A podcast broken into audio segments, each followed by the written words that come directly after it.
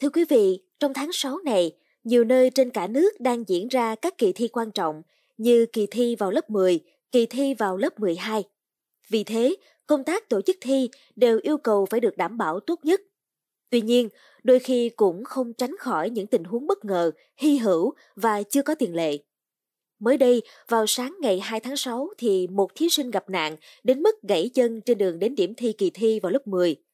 Sau khi nhận được tin báo, Giám đốc Sở Giáo dục và Đào tạo cùng Hội đồng thi tại tỉnh Quảng Trị đã có một pha xử lý đi vào lòng người. Vậy thì cụ thể tình huống này là gì và cách xử lý của Sở Giáo dục và Hội đồng thi có gì đặc biệt mà nhận được cơn mưa lời khen từ phía phụ huynh và người dân? Hãy cùng tìm hiểu trong số podcast ngày hôm nay nhé!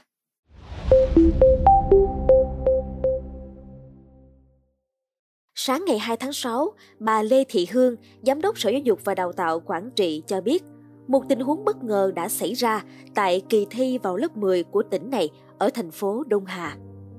Một thí sinh gặp tai nạn đến mức gãy chân trước giờ thi, nhưng gia đình và thí sinh đều có nguyện vọng được thi, cho nên hội đồng thi đã khẩn cấp đưa thí sinh chụp phim rồi bó bột để kịp thi. Theo bà Hương, sự việc xảy ra tại hội đồng thi tuyển sinh lớp 10 thuộc trường Trung học phổ thông chuyên Lê Quý Đôn. Thời điểm cách giờ thi gần một tiếng đồng hồ. Thí sinh Bùi Phan Đức Tiến, học sinh trường Trung học cơ sở Nguyễn Huệ, thành phố Đông Hà, được gia đình đưa đến trường trong tình trạng chân được nẹp lại bằng hai thanh tre nhưng mà vẫn xin được vào phòng thi. Người nhà em Tiến cho biết em không may bị tai nạn gãy chân trên đường đến điểm thi.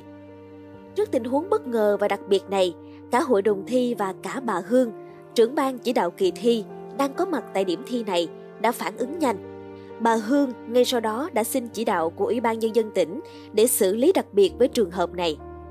Ngay lập tức, hội đồng thi đã phối hợp với trung tâm y tế đưa xe cứu thương đến đưa em học sinh này quay chụp phim cấp tốc thì phát hiện chân của em bị gãy hai đốt xương ống.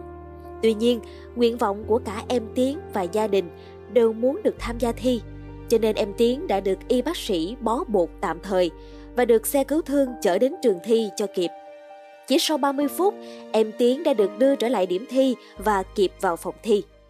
Khi mà sự cố xảy ra là chị đang ở điểm thi Lê Lợi. Thì khi chị nghe tình huống như vậy thì chị nói anh em là xử lý để mà cho cho phụ huynh là nếu mà thi là phải cam kết mà hai là phải đảm bảo sức khỏe cho các cháu đã à, ờ, rồi thì thì điền luôn trên đường đi chị điền trung tâm y tế đông hà luôn bởi vì thực ra nếu chúng ta mới thể xử lý không kịp là không kịp. Nói chung là quá thời gian mà muộn vì đi hẳn sáng đi hẳn thi không phải là một môn mà là hai môn. Đó, cho nên là khoảng thời gian mà giữa môn thi này chuyển có môn thi khác thì được. Nhưng mà nhảy giữa hai môn là không được đó. Nói chung là với bạn thân chị là một người quản lý thì chị thấy cái việc nữa là ừ, kịp thôi. Mà mà hợp tình vừa hợp lý nữa khi chị điền á là chị nghe em nói là em là tha thiết là muốn thi bằng mọi cách á. Khi mà nói cái nạp chấn đó nè mà mấy cô là hầu ngài là cái chuyện mà nẹp rồi mà đi vô rồi lỡ uh, sự cố ở đó mà lỡ học sinh bị trí thông thông á là là hội đồng thi cũng chết bên cạnh đó để hỗ trợ tiếng ban chỉ đạo kỳ thi cùng hội đồng thi đã cho phép thí sinh được dự thi ở phòng riêng thi đề dự phòng có giám sát của cán bộ công an và nhân viên y tế đồng thời bố trí một xe cứu thương trực tại điểm thi này để hỗ trợ tình huống khẩn cấp. À, không, tức là trước mắt là, là thứ nhất là do cái nguyện vọng của gia đình với em cho nên em cũng quyết tâm cho nên coi em cũng vượt qua được. Cái thứ hai nữa là uh, thầy cô hay đặc biệt là trong lãnh đạo cũng như là, là ừ, thầy cô với lực lượng uh, công an hỗ trợ cũng tích cực cho nên là cũng động viên em được rồi em cũng uh, cố gắng em làm. Nói chung là cơ bản cái sáng thì thấy uh, em cũng, cũng ra cũng phấn khởi nói chung kể cả môn tiếng anh cũng thế. Thì uh, sau khi kết thúc môn tiếng anh cái thì là sẽ có xe cấp cứu trực đó thì đưa em về lại cái trung tâm y tế để họ họ thăm khám lại họ chụp phim lại sau đó họ bỏ bột lại. Thì trưa nay thì thì ờ, khoảng một giờ mười lăm thì xe lại đưa em đến ờ, trường thi lại. Thì trưa nay thì ờ, chiều nay đến thì trong trạng thái cũng bình thường thôi.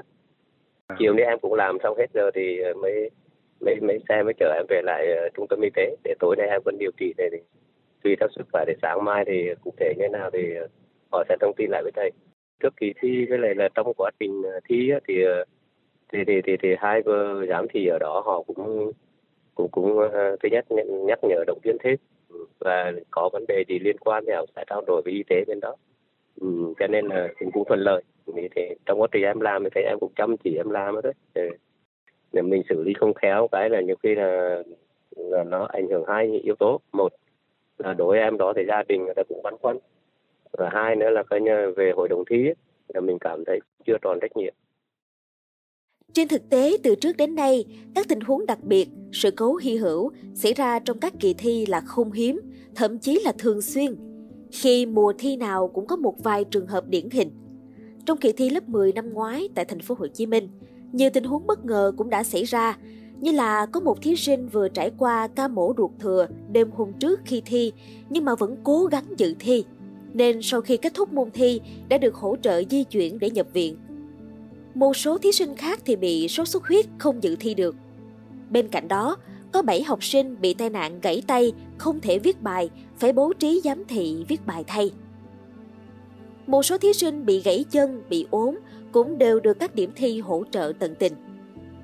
Thực vậy, dù có nhiều trường hợp sự cố đi chăng nữa, thì quan trọng hơn hết vẫn là cách xử lý linh hoạt, vừa có tâm, có tầm của mỗi lãnh đạo sở giáo dục, khiến phụ huynh bớt lo lắng thí sinh an tâm làm bài khi tham gia kỳ thi.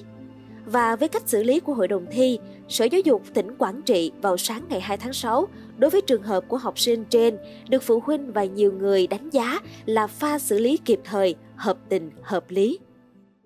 Còn quý vị nghĩ sao về những thông tin trên?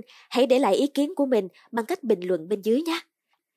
Cảm ơn quý thính giả đã lắng nghe số podcast này. Đừng quên theo dõi để tiếp tục đồng hành cùng với podcast Báo Tuổi Trẻ trong những số lần sau. Còn bây giờ, xin chào và hẹn gặp lại.